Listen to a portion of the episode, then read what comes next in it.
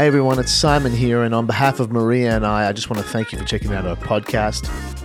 And before we get into things, we just wanted to let you know that this is only part of our online mini service, and you can check out the whole service and find out more about Everyone Church on our website at everyonechurch.com.au. Hope you can check it out and see the whole thing. But for now, on with the podcast. The last few years, I've taken the month of January to read and listen to my whole Bible in 30 days. I know that sounds extreme. It is extreme. Uh, it's a massive commitment, but it is amazing. It's called the 30 Day Shred. I'm going to do it next January, so if you want to do it with me, get ready, prepare yourself. But basically, uh, you, the goal of it is to read through your whole Bible in 30 days, or, or, listen. You know, I use a lot of the audio Bible to help me. You know, can listen as I'm making coffee, and it's amazing. Number one, how much you can get through if you actually just give the time to getting through your word instead of watching TV shows or, or doing whatever other stuff you normally do. Uh, and you just really dedicate yourself to it. It's amazing how much you can do. Also, you, the purpose of it is to see trends across the word. You know, it's kind of like uh, looking at the whole tree instead of reading the leaves. That's that's the best way to describe it. And it's amazing when you read a lot of your Bible in huge chunks, particularly the Old Testament you notice these kind of arc arcs of story, you know, and arcs of of things that have happened that you don't always notice if you read one or two chapters a day. And and one of the big um, trends that I've noticed over my four or five times of doing the 30 day shred is how God promises something and then it comes to pass. And it's amazing. You know, you read something, like for example, the first day of the 30 day shred is to read through the whole of Genesis, which I know just sounds crazy, but it's it's not as hard as you think. But you see God promise something, and then next minute it actually happens, and you're like, "Whoa! I just read that that was going to happen, and it happened." Uh, we read things like this in Genesis chapter 17, verse 1 to 5. It says, "When Abram was 99 years old, the Lord appeared to him and said, I am El Shaddai, God Almighty." Serve me faithfully and live a blameless life. I will make a covenant with you by which I will guarantee to give you countless descendants. At this, Abram fell face down on the ground. Then God said to him, This is my covenant with you. I will make you the father of a multitude of nations. What's more, I am changing your name. It will no longer be Abram. Instead, you will be called Abraham, for you will be the father of many nations. I mean, how epic is that? Here is God showing up like a mic drop moment. Abram, you're going to be Abraham, and you're going to be the father of many nations. And he promises it. And guess what? It happens. And we're part of that actually, but it actually happens.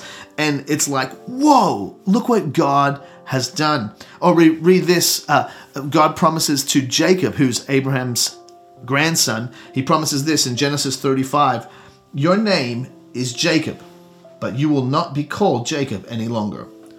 From now on, your name will be Israel.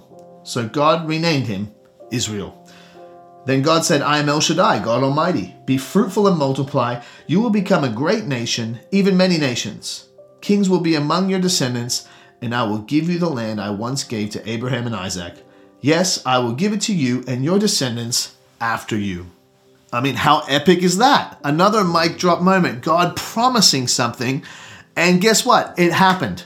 And praise God, it's amazing. But it's interesting to me when you read these promises of God, how God, He kind of um, leaves out the details as far as how they're going to get there. Um, and it, it's, you know, like when you get a software update on your phone or your iPad and it has all the terms and conditions and you just hit agree, you don't actually read through all of them. It's like that. It details like, hey, you know what? Abraham, Israel, I'm going to make you a multitude. I'm going to bless you. But things happen like, you know, details like Israel being slaves in Egypt for 400 years, or uh, their wandering in the wilderness, or their work to conquer the promised land. Like, we love the promises of God. We love them. I love them. But we often brush over the processes of God. Uh, we love the promise. We don't always love the process. We love the destination. We don't always love the preparation. And we love to dream, or we love to dream, but we don't always like the journey or the steps forward to achieve that dream. Because in the journey, that's where we often experience pain or we experience lack of familiarity. Or in the journey, that's where it requires faith in action. You know, the journey is through the valley, right? And in many ways, it's cheap to dream. Uh, and anyone can dream. Anyone can say, I'm going to plant a church in the Macarthur region. Anyone could say that. But and anyone can believe a promise in the beginning. Wow, you know, if God showed up to you and audibly said to you, I'm going to bless you, you'd probably go, okay, but can you make it to the end? And the point I want to share and encourage us with today is that the God of the promise is also the God of the process. The God of the one day is still the God of the everyday. And the God of the mountaintops is also the God of the valley. It's like, you know, we live in a world where we love the takeaway, you know, Uber Eats journeys, you know, where it costs us nothing. And, you know, this is not no uh, Uber Eats um, takeaway, you know, six minute ab type of journey of faith. No, this is a day by day journey walk with God. Following Jesus is a day by day journey. We love the and suddenlies of God, you know, where God just suddenly intervened and something miraculously happens and just changes everything, which I'm not dismissing those. I love those too. But for every and suddenly of God, there is like a multitude of and slowlies of God. And it's like we hold up these uh, quick moments and we go, that that's God. But then when something happens slowly, we think that's not God. Like we, we, we almost in the journey kind of dismiss that God could be in the midst of it. And we forget that the details of the journey of the wilderness uh, with Israel. You know, like Israel, they come from Egypt, they're, they're, heading to the promised land. Amen, amen, amen. And when Israel had come out of slavery from Egypt and they were journeying to the promised land, so many times they stopped trusting God in the midst of the process. And I believe God has great things for us as Everyone Church. God has great things for you and your family. God has great things ahead of us. And not only in an eternal sense, but also I believe God wants to bless your life. God wants you to move forward, to grow in Him. But let's not stop trusting God in the midst of the process. You know, we've read it in the Word. We, you might have written something in your prayer journal or received something prophetically that you say, "I'm holding on to that as a promise from the Lord." But don't forget to trust God in the process. Uh, I don't know what you're going through right now. I do know we're all in lockdown. That's one thing I know. But it's important that we continue to trust God in the midst of what we're going through because He is trustworthy. Amen. That's why when we look at the Bible and we see God's track record of trustworthiness, man, that should fill us with hope, with courage to trust God in the midst of our circumstance. I think it's no um, stretch to, to notice that our nation, much of our nation, is in the midst of a bit of a wilderness season. And it's in the wilderness season that and for those who don't know the story, I encourage you to you know read Genesis, Exodus, you know, the journey of Israel out of Egypt into the promised land. It's an amazing, amazing recount of what God has done. But the wilderness is this journey in between, right? And it's in the wilderness where the grumblers come out, the quitters, those who stop trusting God. Uh, like look at in Numbers chapter 14. So God takes Israel out of Egypt miraculously.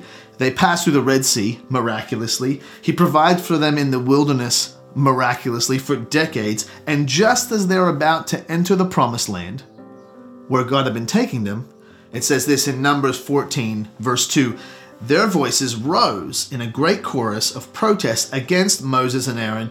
If only we had died in Egypt, or even here in the wilderness, they complained.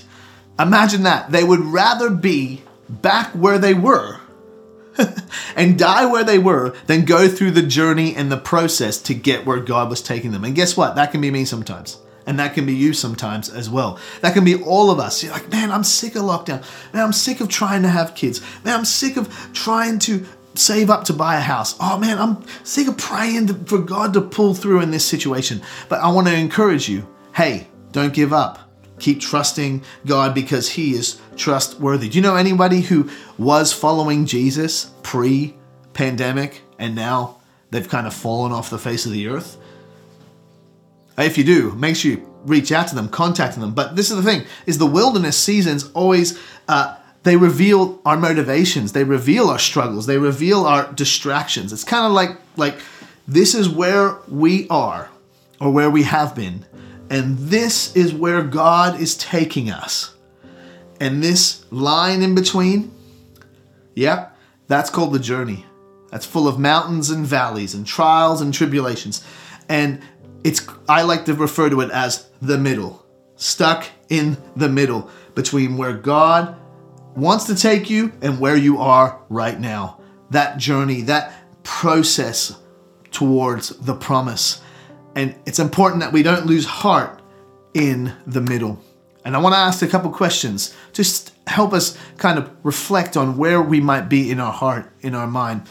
Some questions for you and for me for us while we're in the middle. You know that song, Stuck in the Middle with You? Yeah, that's where we are. Me and you, lockdown, kids, homeschooling. Man, it's tough. I, I know. We're in the middle of it. But here are some questions for you. Are you allowing yourself to be prepared or discouraged? Are you allowing yourself to be prepared in this season or to be discouraged? You know, there may be restrictions on the outside, but I've made a decision, and I hope you can make the decision with me that on the inside, I'm free. I'm full of hope, joy, and peace. I refuse to allow exterior restrictions to restrict my heart and my walk with the Lord, especially. You know, in Romans chapter 15, verse 13, it says, I pray that God, the source of hope, will fill you completely with joy and peace because you trust in Him. Then you will overflow with confident hope through the power of the Holy Spirit. I pray that God, the source of your hope, would fill you with joy and peace. Come on, man. This is what we're talking about. We are, what are you what are you filling your thoughts with? What, what are you what's coming out of your mouth? Um, gratitude or grumbling? Faith or fear? Are you allowing yourself in this wilderness season, in this journey, this middle ground, to be prepared or to be discouraged. Question number two is Is what you're hoping for enough to get you through the journey? Like, have you ever looked up on Google Maps or something a a destination like, hey, I'm going to drive here, I'm going to check this out, and you see how long it takes to drive there, and you just kind of pull the plug and go, no way, man, I'm not driving two hours just to do that. You know, so many times we can be in a place where we look at the destination and we get on the journey and we just think, oh, this just isn't worth the price we're paying. But can I encourage you? What God wants to call us to is worth the journey. It's worth it. It's worth the preparation. It's worth the sharpening. And what I love about Jesus is that he doesn't hide these details from us. He doesn't. On a, uh, in his time on earth, he said a lot of stuff.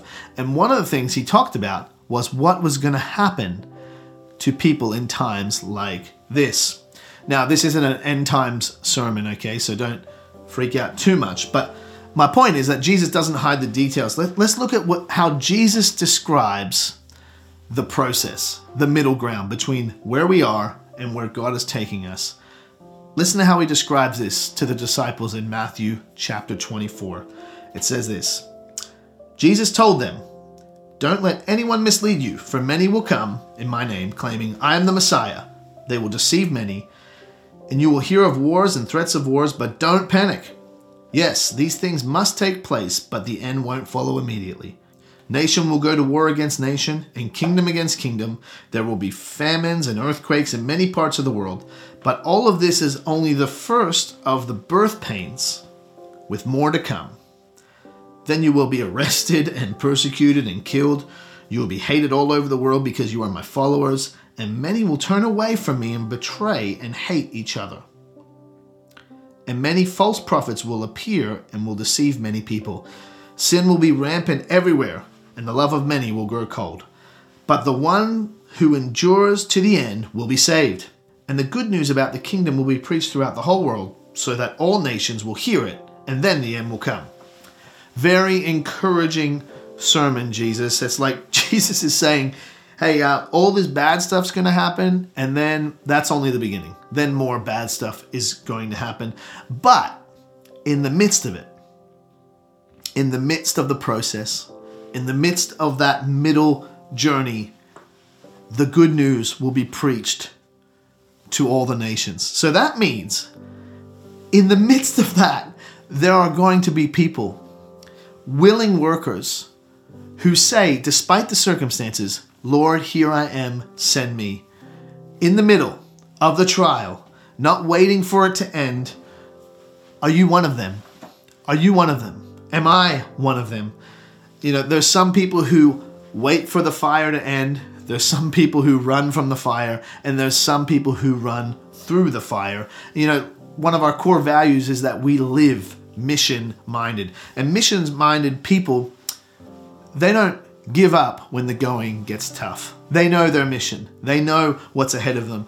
You know, it's time to rise up. It's time to encourage ourselves in the Lord. It's time to be filled with hope because the one who we hope in does not disappoint. It's time to pray, look, listen, and act, just like Maria encouraged us about a couple of weeks ago.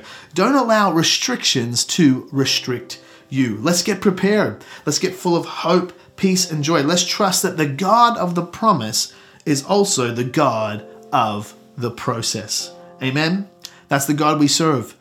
He's, he's faithful, He's trustworthy, He's worthy of trust. Amen. And I don't know where you're at today. You might be in a place of frustration, you might feel tied down. But can I encourage you? Let's rise up. Let's build ourselves, encourage ourselves in the Lord. Let's look to Him. Let's fix our thoughts, our, our, our hearts on Him and how good He is. And let's keep moving forward in Jesus' name.